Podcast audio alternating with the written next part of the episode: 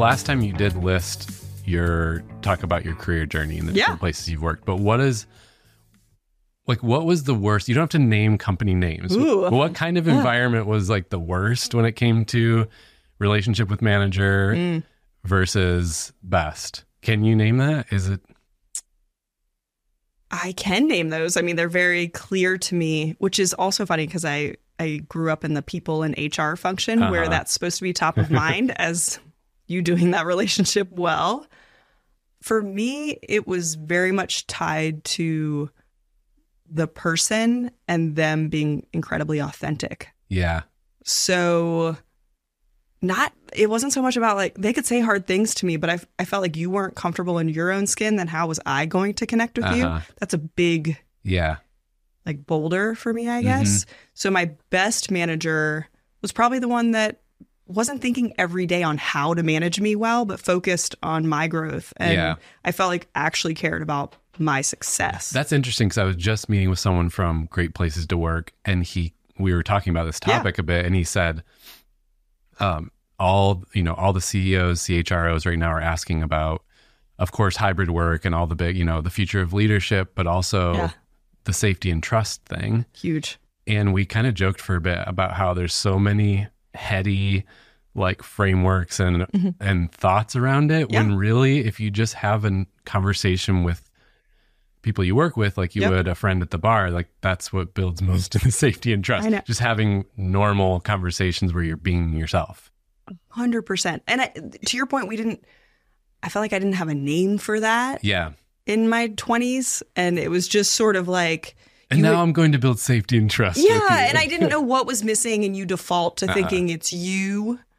Uh, but just sort of, if I were to piece out the elements, because people would be like, "Oh, do you have a micromanager or a non-micromanager?" And you're just sort of like, I don't know what that looks like. I just Uh-huh. know whether or not I'm able to fail in front of someone in a healthy way versus feeling like no matter what I do, it'll always be wrong. yeah So it's like I could identify with the feeling and experience Uh-huh. versus like, what do you call that? Yeah. I was like, I don't know what you call that. yeah So yeah in some ways i think in the my best instances of like a manager relationship it actually felt like the the place where there was the most trust where i could actually go it's like this you're the person i trust to go do with my bigger questions Totally.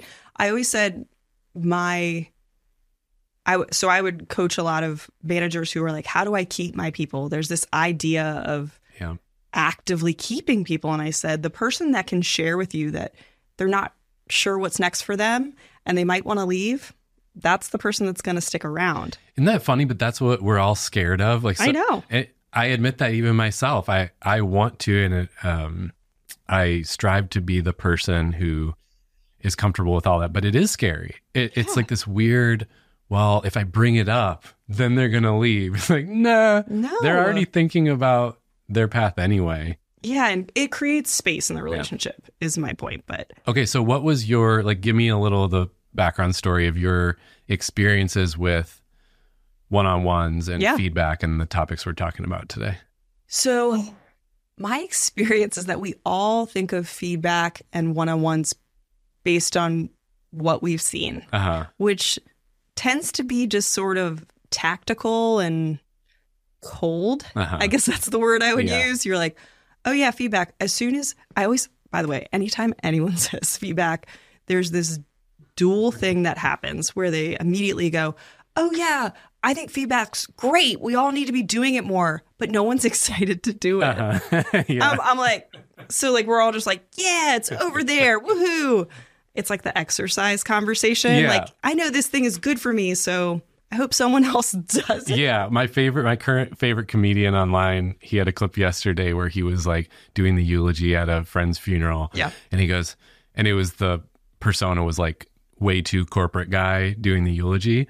And so he starts it off by going, and I remember in our last one on one, when we were sharing some feedback with each other, it was just like so cringeworthy. Yes, yes. Because no one wants to feel like you're doing that. It shouldn't feel like if it feels like actual feedback, then it's probably a little too loaded and awkward and Yeah. clunky. So I think my big thing is taking a concept and how is it that you just bring it down to the daily things that you are doing uh-huh. and just just just work it in. Yeah. But it, it's so funny how that it ends up being like, well, I'll get to feedback when I have all this time to plan it out. Yeah. And I'm like, that's not going to happen. that's cute. Yeah. And even So- if you do it, like when I do approach it that way, Yeah. it becomes too big and loaded. Well, or you run into a question and so you let the whole thing fall apart. Yeah. When I'm like, a lot of it is just about action. So feedback and one on ones are two ways to just keep conversations going. Yeah. That's exactly what it is. So maybe we should just like dive into some of the practical Sure. part because I'm curious your thoughts on like when you're coaching or consulting, Yeah. what do you recommend people do with these things? Because I know there's a lot of different approaches. Yeah. We kind of have a typical way that we talk about it. I want you to be the mouthpiece for how I want to talk about it. yeah. At least at least you're being honest about it. But, like- like could you talk about the things that I think are great and what people should do? yeah, exactly. I hope But so. yeah, well I mean, if if you're just coaching or consulting, and the leader's like, "All right, what do we do? What do you recommend with this stuff? Where do you start?" Yeah. So I would say there's a little bit of teaching people how to normalize and take feedback and like whatever the phrase is for decapitalize, like just make it a smaller word. Mhm. Just calm down with your mindset that you have about it. And I'd probably talk about one on ones first because it's likely that they're happening. Just you might not have thought intentionally about how they're happening and Yeah. what their value is. My biggest thing is it has to have value. And if you um, if your default is oh a one on one or a status update, it's not valuable. I'm like because that shouldn't be your one on one. yeah, yeah. it's just That's it's, when they get skipped or yeah, or and you devalued. one on ones have to be this like absolute like hard lines around keeping those for Uh-huh. the manager and employee to think of that as really valuable time to talk about. I always think about like when people say, well, we shouldn't be doing status updates and talk about the work. Like, but you could, should be talking about how things are going yeah, it's the place we all are very comfortable talking about goals like what should we do what happens next but do we ever talk about then what happened yeah. so that's right. what a one-on-one should be so what's what's working Mhm. what's not i mean you and you and i talk about this about those two questions Yeah. you feel like you're on repeat bringing them up but asking them is just But it always matters. It's always It relevant, and it's always it's the a- stuff that builds up if you don't talk about it. if those were the only two questions that both people, by the way, in a one on one, it has to be that both people are committed. It can't be a one way conversation. That's the Uh-huh. other thing that I see when I'm talking to people is Yeah. like, in my one on ones with my employees, Uh-huh. they need to set the agenda. And I'm like, well, I get that thinking of you think you're creating ownership, but you sh- everyone should come into that meeting knowing what the point of it is. Okay, that that part is interesting to me because in my Yeah. experience, a a lot of jobs where one on ones were not a thing at all. oh, fair. a lot of places don't even do it or know about it. But when I had them, it seemed to be one of those two extremes. Either it was like the boss coming in, I'm gonna blab at you and tell you mm-hmm. stuff, or or just give you feedback. Or the other way, and this one actually bugged me more. At least if the boss was blabbing at me, I knew what they were thinking. Yeah. But when it was the other way, and they would usually, we see this a lot in coaching. People are like, "So, um, how you doing? Like, what do you need from me?" No. And it's with Right. good intentions. Those questions have the best intentions, but there's they create this super awkward. Like, I don't know how to answer that, and Yeah. now it's all one way, me to you. And, Yeah. And I've only ever experienced, you know, with people who managed me, those Yeah. two extremes. And I think like, I've had managers that said, "Hey, I want our one-on-ones to be focused on where you're getting stuck, Mhm. and maybe we used it as a triaging place." So that's that to me at the time was helpful because I knew what was expected of me coming in, Uh-huh. but it wasn't focused on on me holistically or the work holistically. Yeah. So in a lot of ways, not to make it about two meetings, I think there are two different meetings. Okay. You can like people would be like check-ins Uh-huh. are literally like triaging. You could call them stand ups, call them whatever you want. Triage away. That's the status update, Yes. like I'm talking about the work Yes. stuff. A one on one needs to be more reflective, more thoughtful. Yeah. And those two questions, if those are the only two questions you walk in with, create for a valuable Mm. reflection and discussion moment. Yeah. And and it's that could be every other week. Uh huh. What do you think the right balance? I I truly struggle with this sometimes when it's I'm sure you do, Steve. That's why I'm here to help. That's pretty much all the things. the balance of some of that feedback and reacting to what's Yeah. been happening versus more developmental, like where do you want to go, developing you in your career types of conversations. Kind Yeah. of the backwards versus the forward. yeah. What's the part you struggle with? Is is going to be the right natural. balance. Like Yeah, what okay. how um Yeah, maybe it's a frequency thing, like how much of one to do versus the other. Mm-hmm. yeah. I have an absolute opinion. Okay. I would say feedback should be happening a lot more. And then the development conversation actually needs to be intentionally given some breathing room and some space for things to marinate, grow, develop, Yeah. shift. Yeah. I think that's where Every week. Yeah, So what are you thinking now? exactly. So it's a little now? bit like am I cuz then it prompts the the more imposter syndrome thinking of should I have thought of something else? Is this an okay career path? Makes people question maybe what they've already shared with you. So Mm-hmm. it's important to open up the conversation about people's development and where they're finding energy and where they're finding excitement in their work, which by the way helps them figure out what they might want to do. Not Yeah. everyone can answer that question Yeah. Uh-huh. um, that to me is an awesome conversation, but it's not one that you can keep tapping people Yeah. constantly on. Um, because it's just it should be a little bit more absolute. Yeah. Whereas feedback is, I, it's to me like the the tweaking Mhm. of the, okay, we had a goal, and feedback is, well, did the thing happen that we meant to happen? Uh-huh. Are we working together as well as we thought we would? Yeah. So you're really just checking the reality against what you had hoped. Yeah. That's how I think of feedback is when people are like, you have to give a person feedback. I'm like, how about I say the thing that is happening Uh-huh. and yeah. I Yeah. just do that rather than focusing on it being like, mm, You're good oh, sorry, this is a podcast. I did thumbs up or thumbs down. it's a video cast as well.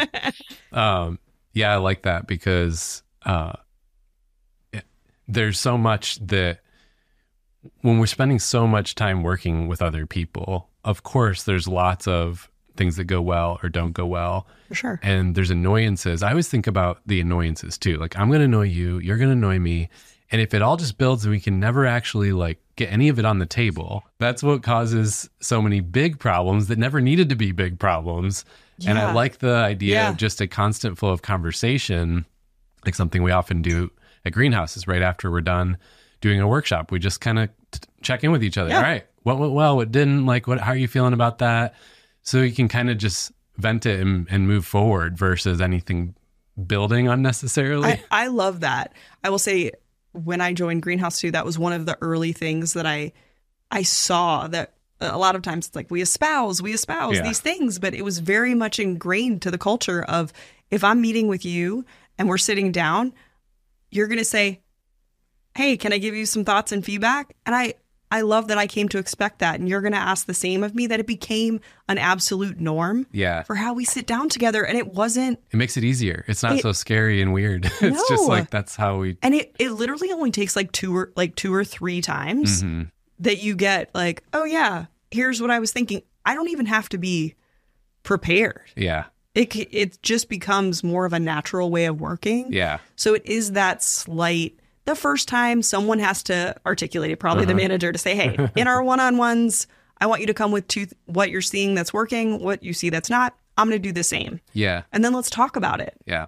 like that let's set that let's try it out Yeah, even that teeing up is so helpful Oh to say, "Hey, this is a thing we're going to try." Then it just it it diffuses any of the Yeah. weirdness around Mm-hmm. it, and then you can adjust and you can talk about even if we want to change the way we did that, but just calling out, "Hey, this is a thing we're going to try." Um, setting expectations, like come, you know, come to our conversation with these kind of thoughts, and yeah we're going to share both ways. I even tell leaders like, as soon as someone, especially if they report to you, if they give you feedback, you say thank you. oh yeah that is what you start with. And then you actually take it in or say, yeah, I want to work on that or I'm going to think about that. Yeah. Versus defending and fighting back. Yeah, which explaining yourself. sends a huge message Yeah. of never share feedback with your manager. Oh, 100%. You have to, and that's where I very much, when I even say, it doesn't even have to be about something that your manager is doing. Mm-hmm. It's a reflection exercise. Yeah. So it can be, well, when you did this, I felt X. So I wanted to talk about that. Yeah. You don't have to have the solution either. Uh-huh. I think that's the other pressure Yeah. is like, I'm going to share this feedback and I don't know what I want. Well, just share the experience and that's input and data for that person to have. Yeah. It's like the biggest mistake is getting too busy to have these conversations. Yeah. And of course, if they're a big, built up hour long thing, it can feel that way. So yeah. I, I like your point about it can also be small and quick. Yeah. But I've dealt with that so much too, where it feels like, ah, it's too busy. There's too much going on to have that conversation. And if you're, I find when I'm working with people managers specifically and they're struggling with like when they're going to kick off this new practice, let's say, of, okay, I'm going to be better, you know, Yeah. whenever.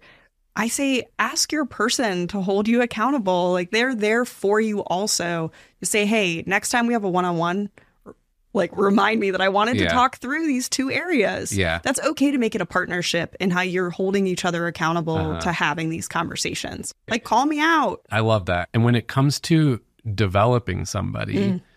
What are your thoughts on how someone starts with that? Because that can also feel too big. Like, oh my Yeah. gosh, what are your dreams in life? Like, that feels like such a huge question.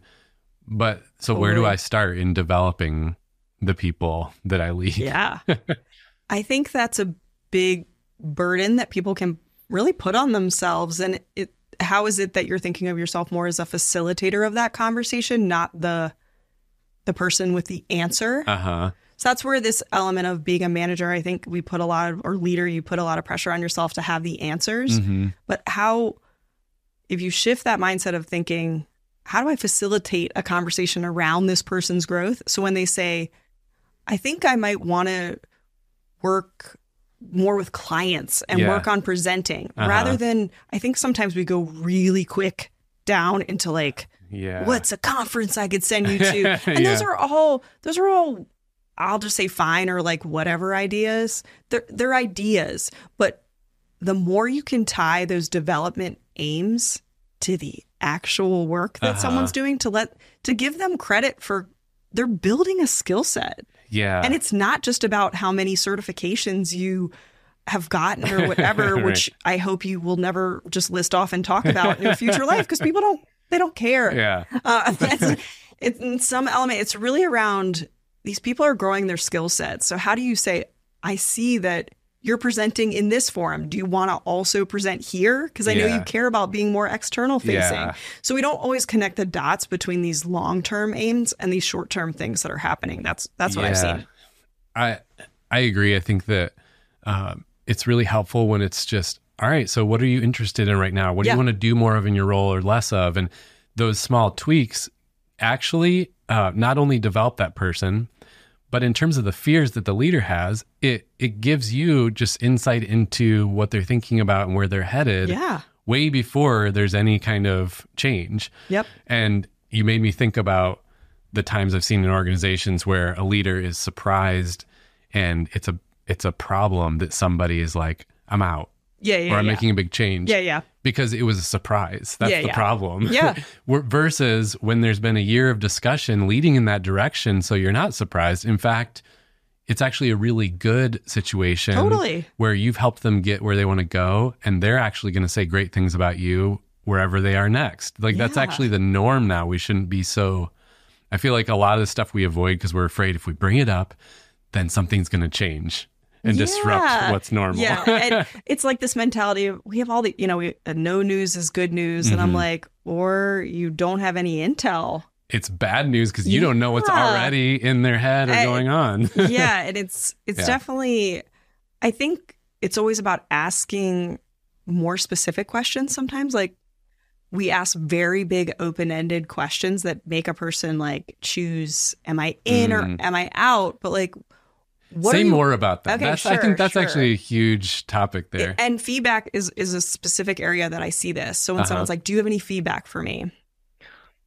No, like that requires me to it requires more work on me. Uh-huh. You've just said like, yeah, "Toss me some feedback," and I'm like, "Oh, great." it's too big. It's a big question that also I don't really know what you're asking me for. So I've Uh-huh. had I've had first thing I would say is if you're looking for more feedback, use the word suggestions to Mhm. normalize it. Do you have any more suggestions for how I could show up better in the meeting? hmm Or do you have any more suggestions as to where you need me more or where you could use a little bit less guidance? Yeah. Like I'm giving you I'm giving you a filter Yep. with my questions, so I'm all about more specific filtered questions. Yeah. In eh, so not even feedback related in all things. Yeah, you made me think even like, hey, could you could you give me some feedback versus, hey, could you give me feedback about how I showed up in that meeting that Yep. just happened yesterday? Totally. That's so much more specific for my brain to go to and think uh, and to your point, filter and, and give you something. and to avoid that misalignment of you might have been actually asking for a pat on the back because you didn't feel like I was effusive enough. Uh huh. So, but I think you're actually asking me for specific suggestions, and that's yeah. where Yeah. we have our two ways of talking. That the the more specific you can be with your questions, the better feedback you're going to receive. Yeah. So that's where it's like a nice two way street. Too. Okay. I'm thinking about when you teach on um, one-on-ones Yeah.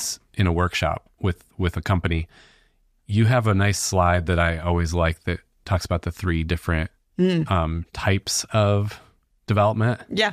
Do you want to talk about that for a sec? Yeah. The three. It's the three different types of feedback. Not to like Or sorry, correct feedback. you, but you know. It's so it's it's perfectly articulated pretty much in that example when someone says hey can you give me some feedback there's pretty much three different flavors i'll say hmm of feedback uh, it could be appreciation so praise and recognition is what someone is looking for Uh huh.